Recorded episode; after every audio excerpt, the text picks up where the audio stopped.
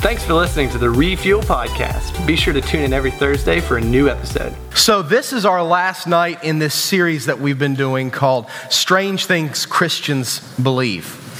Um, hopefully, you've realized that there are some things that we believe as Christians that are different, that set us apart.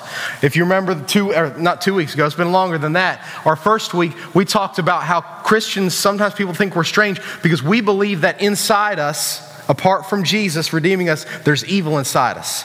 Then the next week, we talked about how some people find it strange that Christians believe in miracles, that God can do the impossible. Um, a week ago, we talked about how people think it's strange sometimes that we find our identity in Jesus and not in what we look like and not in what we do, but what Jesus did. Tonight is probably the most, not that the others aren't serious. Um, anything out of the Word of God is serious. Um, but tonight, the strange thing that we're going to talk about that Christians believe is probably the most important one we're going to talk about because it not only affects me and it not only affects you, it affects the people that you know. And tonight, the strange thing that Christians believe is that we as Christians believe that we're not supposed to just keep our faith to ourselves, that we're supposed to share our faith with others and convince people to put their faith in Jesus. Is that a strange thing for Christians to believe? Some people say, well, it's great for you to believe what you believe. I'm going to believe what I believe, and don't talk to me about what you believe. You keep your, your faith to you, I'll keep my spirituality to me. And unfortunately, that has worked its way into a lot of the way that Christians believe. There was a recent survey done of Christians and according to this recent survey, 47% of Christians, 47% of people who believe in Jesus think that evangelism, that's a fancy word for sharing your faith. 47% of Christians today believe that evangelism, sharing your faith, is immoral, meaning that it's, it's, it's wrong to share your faith with other people.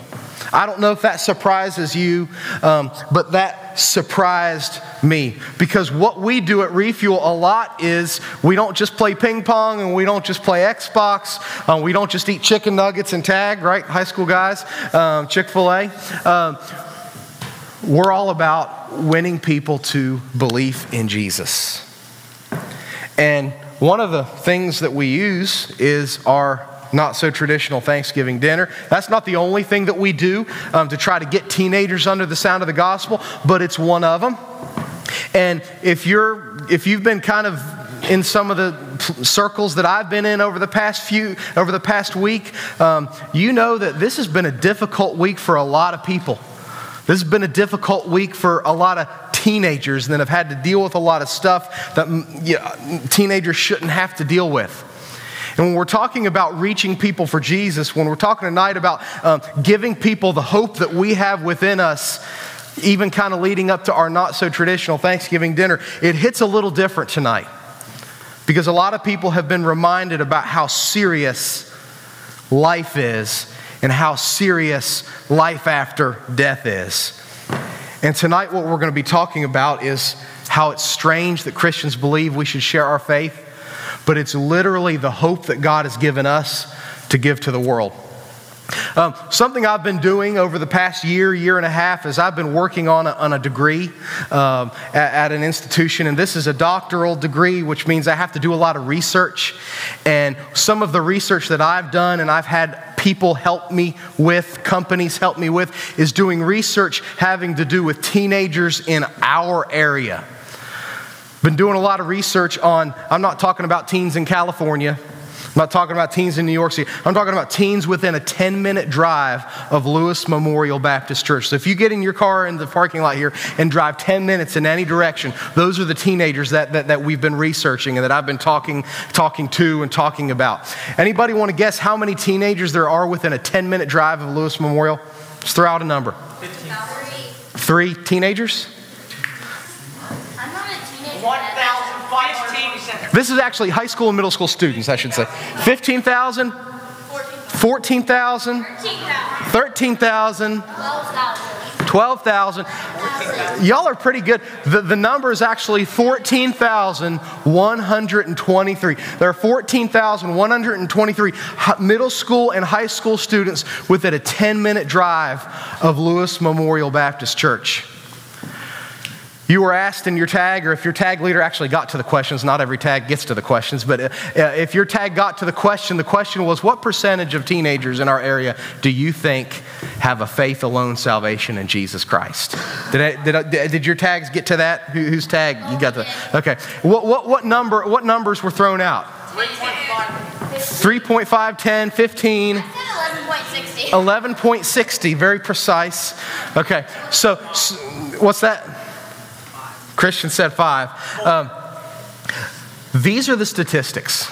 I don't know if you can see them on the screen here. There are 14,123 students, high school, middle school students, within a 10 minute drive of the Lewis Memorial Baptist Church. Kind of hard to see, it's a little grainy on here. 564 of those 14,123 students, which is about 4%, believe in a faith alone relationship with Jesus Christ. Does that surprise you? Or maybe you're like, I'm surrounded by heathens. That don't surprise me. Um, but does, does, does that surprise you? That out of all the teenagers in our area within a 10 minute drive of LMBC, only 564 have put their faith and trust in Jesus. I'm sure there are a lot more than that that have gone to church. You know, I'm sure there are a lot more than that that um, maybe have some religious beliefs. But according to Jesus, the way that we're saved is by putting our faith and trust in Him. And only 564 students have put their faith and trust in Jesus. When you look at some of the other numbers that we see up here that are true about these aren't these aren't like hypothetical people. These are actual. Every number is an actual teenager, an actual person that lives in our area of these numbers, I'm just going to go counterclockwise. 342 are in the foster care system, meaning they, the government came and removed them from their home because their, their home was not a safe place to live in. Of those 14,123 students within a 10 minute drive, 2,825 have experienced suicidal thoughts. And of those 14,123 students within a 10 minute drive of here, 1,271 of them have attempted suicide. It hits a little different, especially this week. Of those 14,123 students, 3,406 live in a home without their father present. They don't have a relationship with their father. Of those 14,123 students, 1,412 of them have been sexually abused at some point in their life. 2,966 identify as LGBTQ. 212 of them are moms. There are a lot of other statistics that we could pull or that we could look at, but when we look at the big number 14,123, we look at the lostness that we come in contact with, some, some of you on a daily basis. And we see that only 564 students have a faith alone salvation relationship with Jesus. Wow.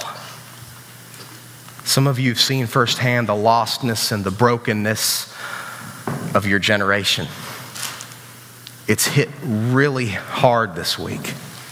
And a lot of times when these things happen, we ask the question what do we do?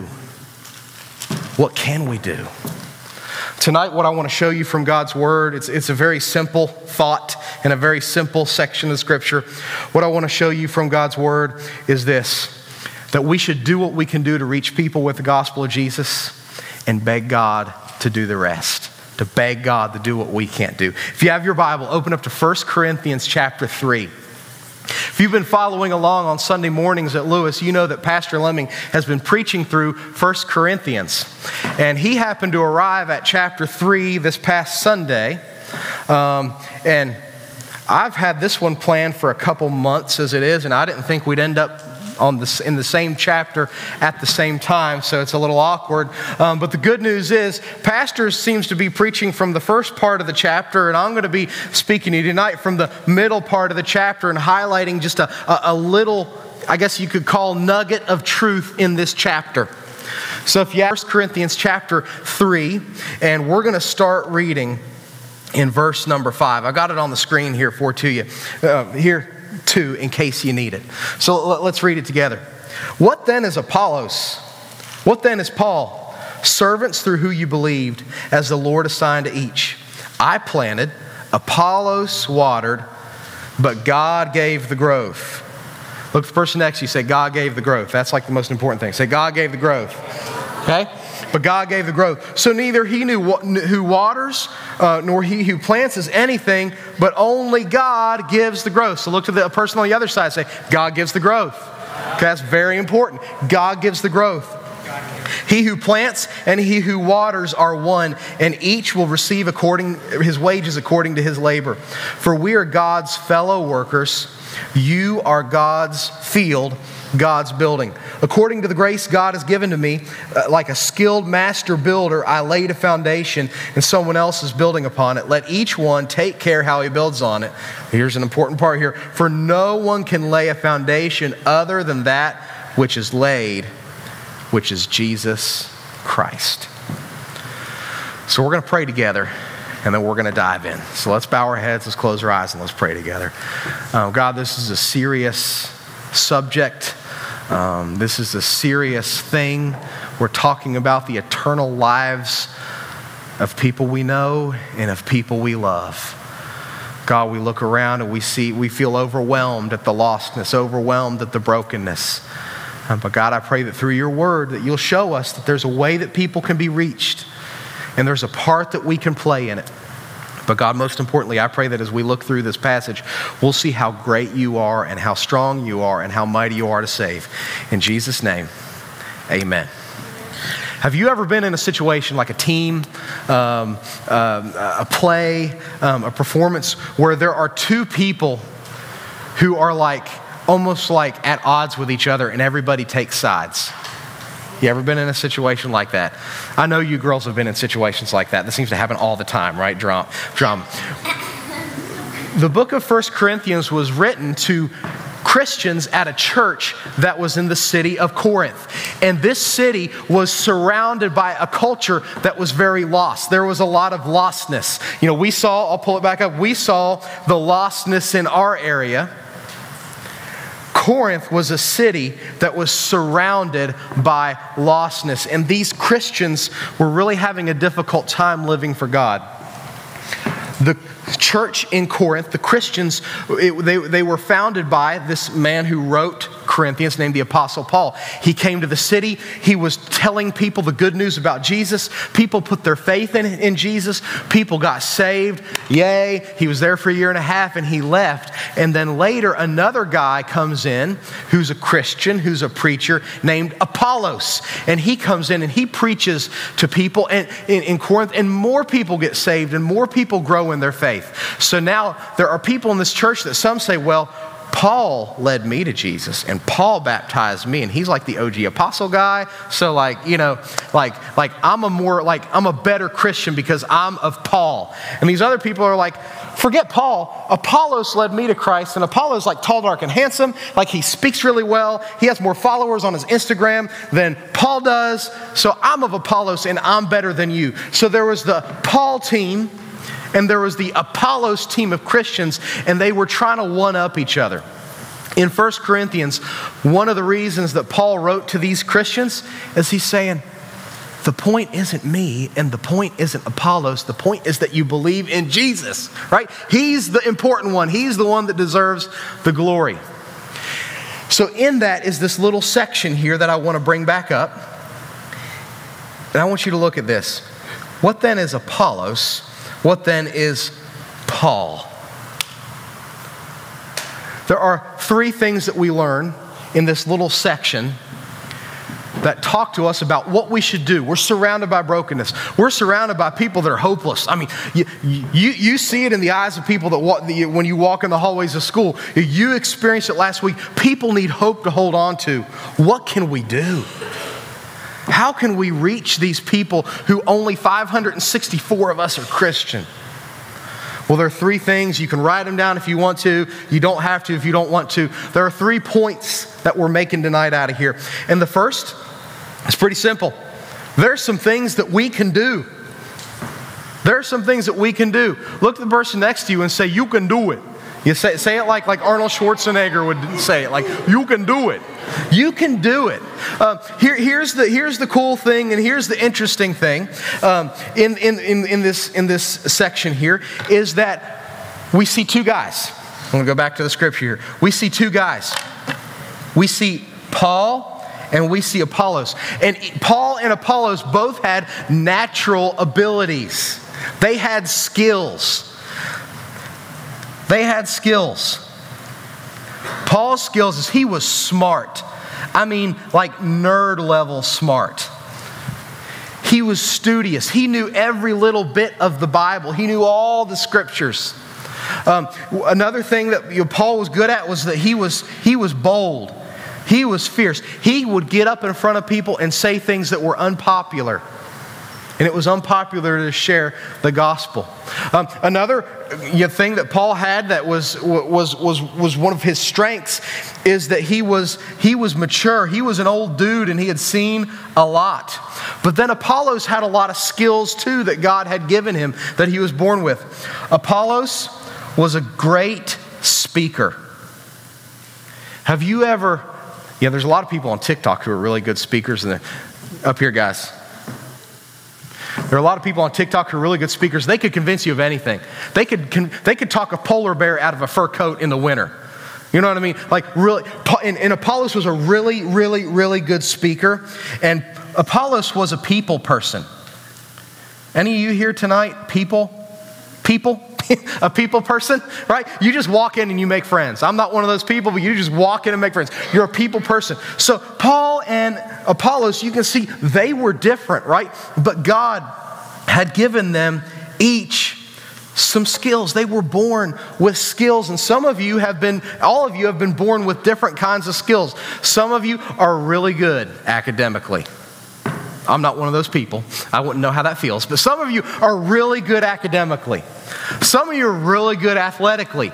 Some of you are artsy fartsy. I mean, you, you could just, you know, you, you could draw, you can play. You, God has given each and every one of you natural abilities, talents that you were just born awesome with right?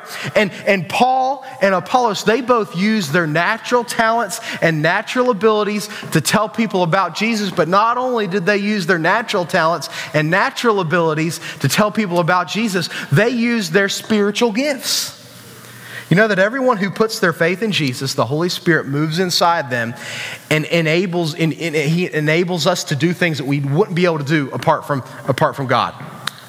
Like I said, I'm an introvert. I'm not a people person. If there's a room full of people, I'd be fine, like in the corner of a room, like watching TikTok. Like, I'd be fine with that. I wouldn't be upset. I wouldn't feel excluded.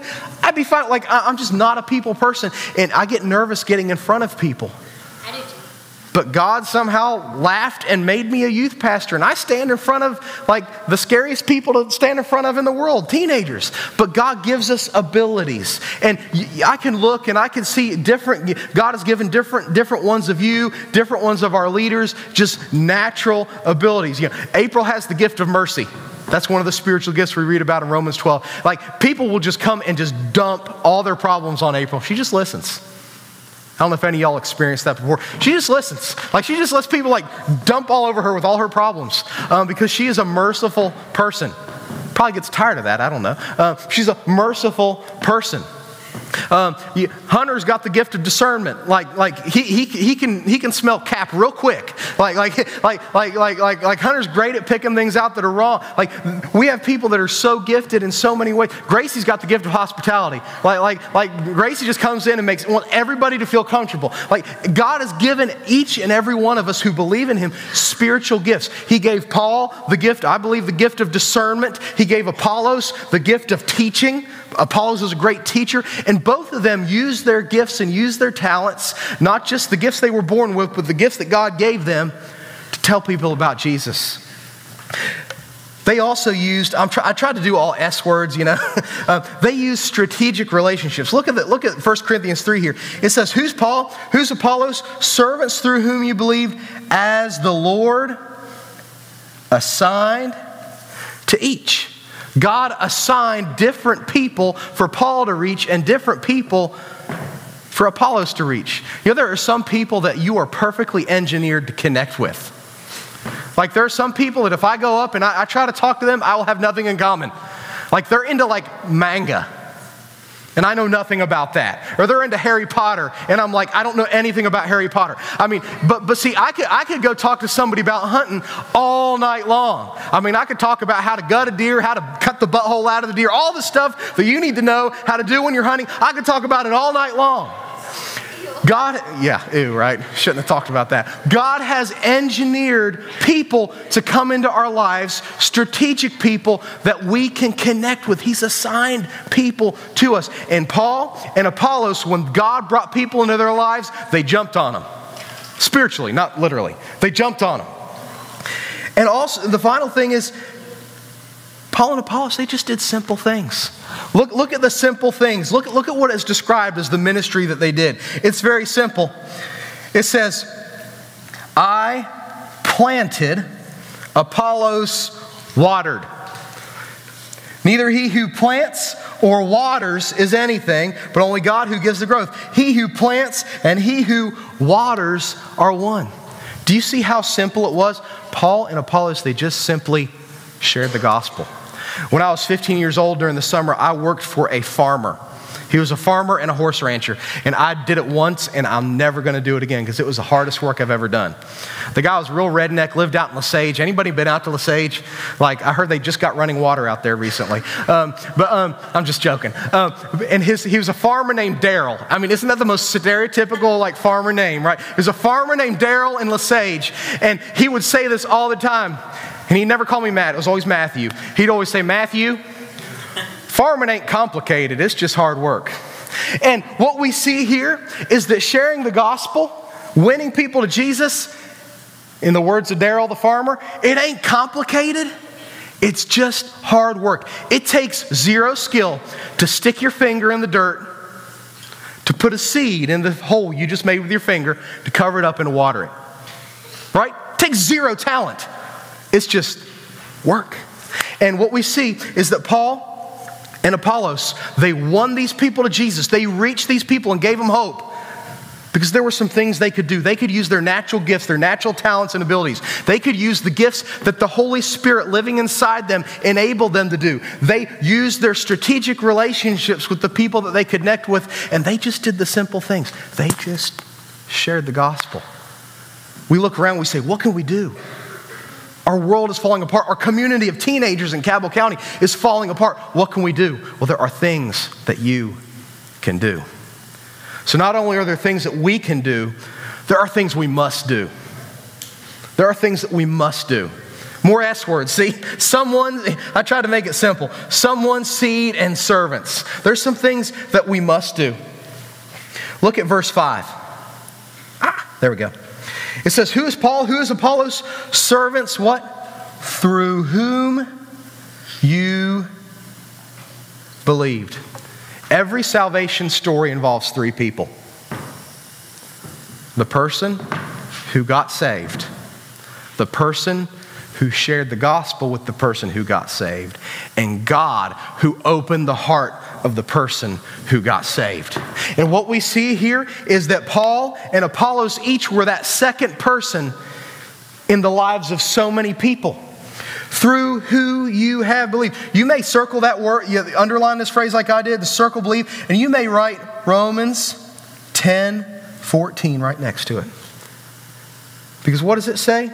It says this How will they call on him who they have not believed? How will they believe on him who they never heard? How are they to hear the gospel without someone preaching? How are they to preach unless they're sent? As it is written, how beautiful are the feet of the people who preach the good news. Everyone who's saved had someone tell them about Jesus. For me, it was my mom when I was five years old in our living room. Who was it for you? Who wasn't for you. Maybe you were sitting, sit, sitting under, the, under the preaching of a pastor. Uh, maybe it was a person to person conversation. Maybe you, you, you, read something on Instagram or you, you, you watched a video on YouTube, but there was someone who delivered the good news. We must deliver the good news to people. We must. Someone has to tell them. You know what's really sad is that there's 564 y'all and according to some other research that we've done, most boomers, you know what I mean when I say boomers? Those are your grandparents. Most boomers and most Gen Xers who are Christians are not making disciples of people younger than them. That means that the someone who is going to reach the people that you come in contact with, the teenagers in our community, it's not going to be the older people. They're not doing it. It's going to be you guys. You're going to be someone's someone. But not only must we, the thing we must do is tell people it's not an option, we have to give people the right news. I have a picture up here of all different kinds of seeds.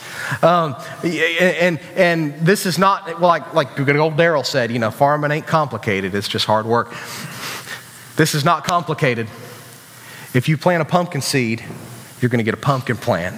If you plant an apple seed, you're going to get an apple tree. If you plant a watermelon seed, you're going to get a watermelon vine. If you plant a dollar, it's just going to stay in the ground and get dirty. I wish it would grow a tree. Um, if we're, we have to, we have to, we have to plant the right seed. We have to give the right gospel. And unfortunately, unfortunately, sometimes we give the wrong gospel. Um, sometimes we give the gospel of legalism, saying, Man, I can't believe you'd wear that shirt to church. Can't believe, I'm Jordan, I'm talking to you. I can't believe you'd wear that shirt to church. And, and, and, and we make the whole message about you got to dress different, you got to act different. You know, the gospel is not about putting a new shirt on the person, right? It's about putting a new person in the shirt, right? It's about God giving somebody new life. So sometimes we plant the seed of legalism, we plant the seed of entertainment. Hey, come to my church. We have ping pong. Come to my church. We got Chick fil A. you know, eh, are, are we sharing the Chick fil A or are we sharing the gospel? Right? We have to give the right, we have to plant the right seed in the hearts of people. What is that seed? What is the gospel? The Apostle Paul later in Corinthians, he sums it up in like a summary statement. He says this I delivered to you as first importance, say first importance. Nothing more important than this. First importance, what I also received Here's the God. I got it in. I got it um, highlighted in, in white here. Christ died for our sins. Somebody had to die for our sins, and Jesus died for them. That he was buried, he died, and he was dead. And he was raised on the third day. He came back from the dead. He was obviously God. And that he appeared to a whole lot of people afterwards to prove that he was God. The gospel is that Jesus paid the penalty for our sin, and that when we turn in faith and believe Him, our sins are forgiven. We've been given a new life, and we have a home in heaven forever with Jesus. That's good news, right? Yeah. That's hope, right? People need that good news, right? There are 14,123 people minus 564, whatever that is, people that need that hope. And we got to give people the right seed. Wouldn't it be a shame if we get people into our church, but we never get people into the kingdom of God? We've got to give the right it has to be the right seed. And then finally, the, the, final S under this one is servants. Look at what it says. Who then is Paul? Who then is Apollos? They were servants through whom you can believe. It's that word, it's a Greek word, diakonos. Word is where we get our word deacon from. And what this literally means is someone who waits tables, someone who brings food to a table. It also is, can be used as someone who brings the seed out of the storehouse and plants it. What are we? We're servants. We get the gospel from God's word and we serve it to people who need it.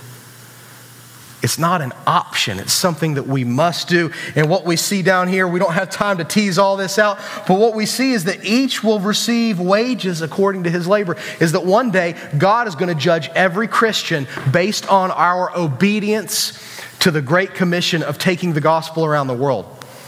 This judgment isn't going to determine whether we get into heaven or not or whether we're saved or not. It has to do with the rewards that we're going to receive in heaven. But look at, look at the pronouns. Am I allowed to talk about pronouns? Look at the pronouns. It says, each will receive his wages according to his labor. Each. Each, that means everybody has a responsibility. That means I can't say, well, it's a good thing. You know, it means you can't say, well, it's a good thing. I've got a youth pastor, I've got Matt. I can bring people um, to, to, to, listen to Matt, or I can go send Matt to go talk to um, you know, JoJo or to uh, um, you know, Roberta or whoever it is eh, to, to talk to them about Jesus. Those are two names no teenager would ever have, right? Uh, to talk to them about Jesus. No, I have a responsibility.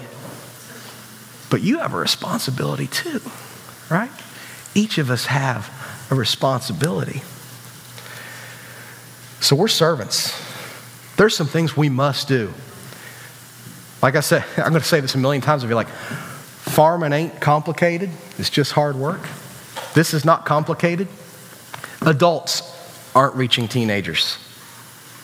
There are only 564 of us. You know, on a, on a kind of a big night when the flu isn't going around, we usually have between 90 and 100 teenagers that refuel on a Wednesday. Do you realize? Do you realize that sometimes on a Wednesday night, you're looking at about 20% of all Christian teenagers in Cabell County? If we don't start reaching people for Christ, if we don't start reaching teenagers for Christ, nobody will. You're it. There are some things that we must do. But before we get anxious, before we get overwhelmed at the thought of how are we going to reach all these people, yeah, there's some things that we must do. But here's the good news there's some things only God can do. What's so interesting is you can plant a seed and you can water a seed and you can try to get all the, all the elements that are going to make a seed grow. But some seeds are duds. Some seeds just don't sprout. We can plant the seed of the gospel in people's hearts. We can water the seed of the gospel in people's hearts. But who is it that opens the hearts? It's God. Look here, and this is the main point. Remember how I had you repeat it a million, like felt like a million times? I planted, verse 6, Apollos watered, but God gave the growth. So neither he nor who plants nor he who waters is anything, but only, say it, God who gives the growth. So we bring the gospel, but who is it that opens people's hearts? It's God. We're supposed to be obedient, but it's God who opens people's hearts. So I put together a little, a little list here. We're not going to talk about them all. There's some things that only God can do. And here are the things that only, only God can do. Only God can convince people of their sin. Only God can give new life to people. Only God can send His Holy Spirit to live inside a person. Only God can give boldness to the person sharing the gospel. You can try to share the gospel with someone, but if you don't have the Holy Spirit enabling you, you're going to fall flat on your face.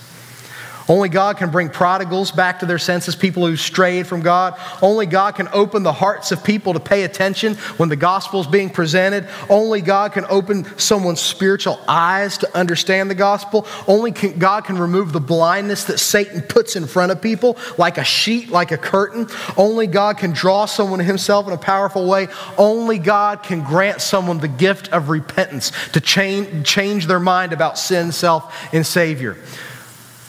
We're the waiters. we bring the gospel to the table. But there's some things only God can do. Only God can open the heart of a person. So you say, Matt, well, seems like we've done everything we can. When is God going to, to do his thing? Well, the big answer is whenever he darn well wants to, because he's God. But have you ever read the big prayers of the Bible? Have you ever read the times when people got on their faces before God and they Is it pled or pleaded? they pleaded with him, they pled with him, and their prayers moved the heart of God. I'm glad you asked. I'm going to give you a few examples. Prayer moved God to temporarily save the city of Sodom from his wrath. Prayer moved God to not destroy the entire nation of Israel when they turned from worshiping him to worshiping a golden calf. Prayer caused the sun to literally stand still in the top of the sky for 24 hours. Prayer moved God to not send a plague to Israel because they disobeyed him. When Hezekiah prayed, he, God delivered Israel from 185,000 Assyrian soldiers who were surrounding Jerusalem, ready to take it over. Hezekiah was getting ready to die. He prayed to God. God added 15 years to Hezekiah's life. Prayer released Peter from prison when the church gathered and was praying for him. You, some of you guys love theology. And you have this perfect little box that you have God in, and you think God does this, and you think God does this, and you've got the whole sovereignty of God thing figured out. If you've got it figured out, please come and talk to me because I'm a little confused still. Here's what I know from the Bible the more people pray, the more God moves. In the words of from Duck Dynasty, it's a scientific fact, Jack. The more people pray, the more God moves. Prayer touches God's heart and moves his hand. I think that's why Paul said it like this when he was writing to the Corinthians I wrote to you out of much affliction and anguish of heart with many tears. It's not enough to have an awesome church. It's not enough to have a student ministry that people want to come to. We need the power of God changing people's lives, opening up their hearts. Because there's some things we can do. There's some things that we must do, and I hope we're doing them.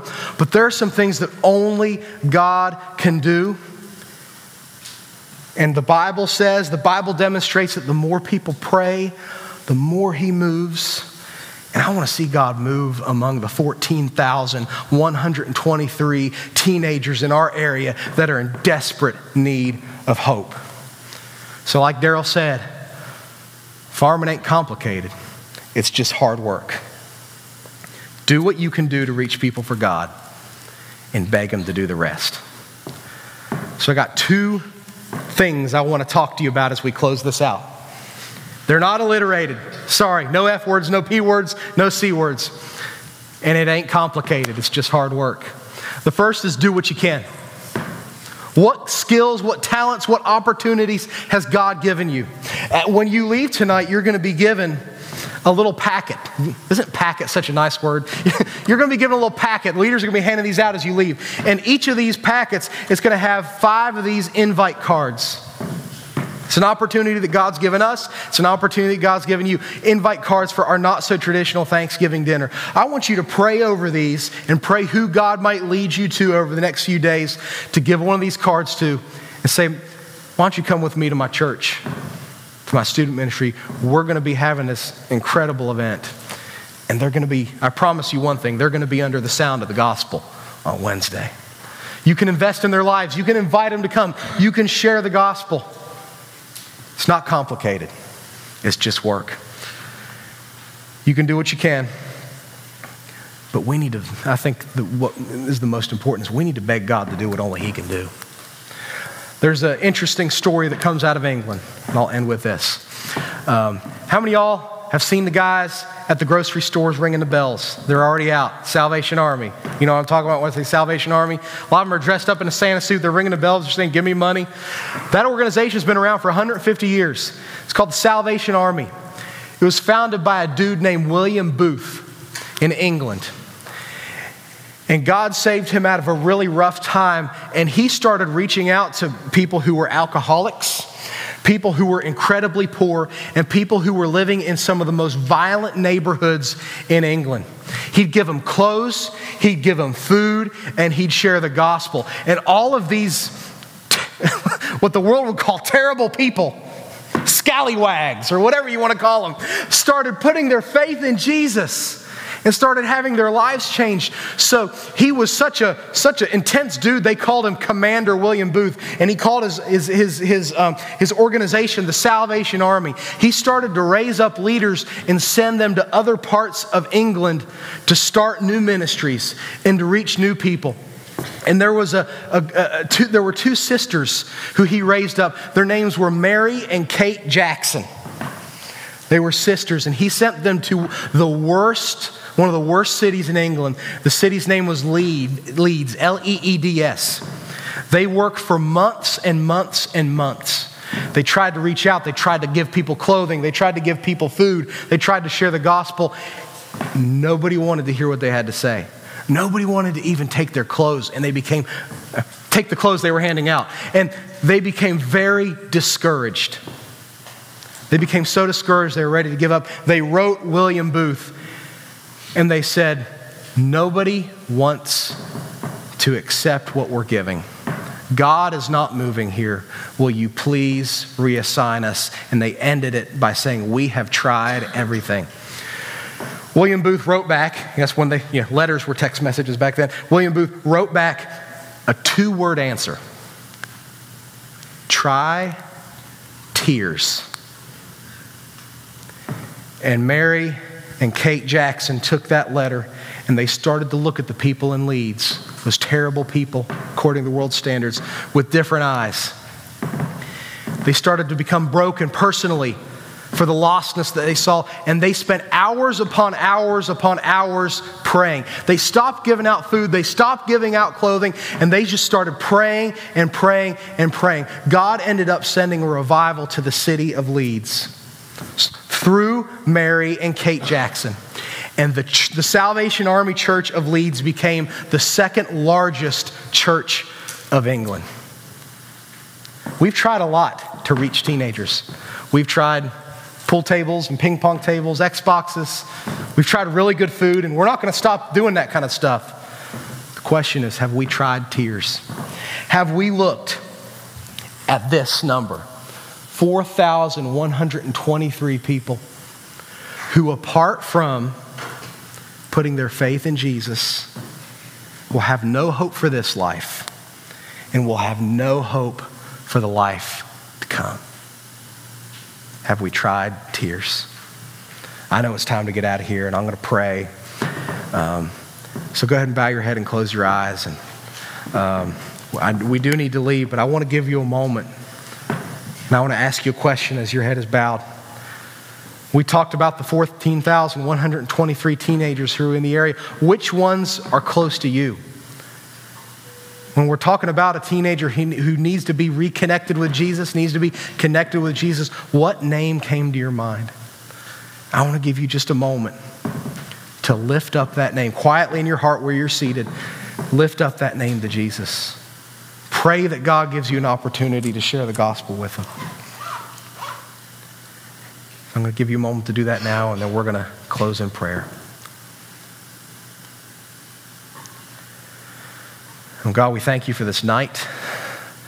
Uh, we thank you that we can gather together, um, especially to encourage each other um, after what's been kind of a heavy week. Um, God, we look around and we see lostness, we see hopelessness, we see confusion, we see depression. And Lord, what that really is, is, is, is, is that's the absence of, of, of faith in you. It's the absence of hope in you.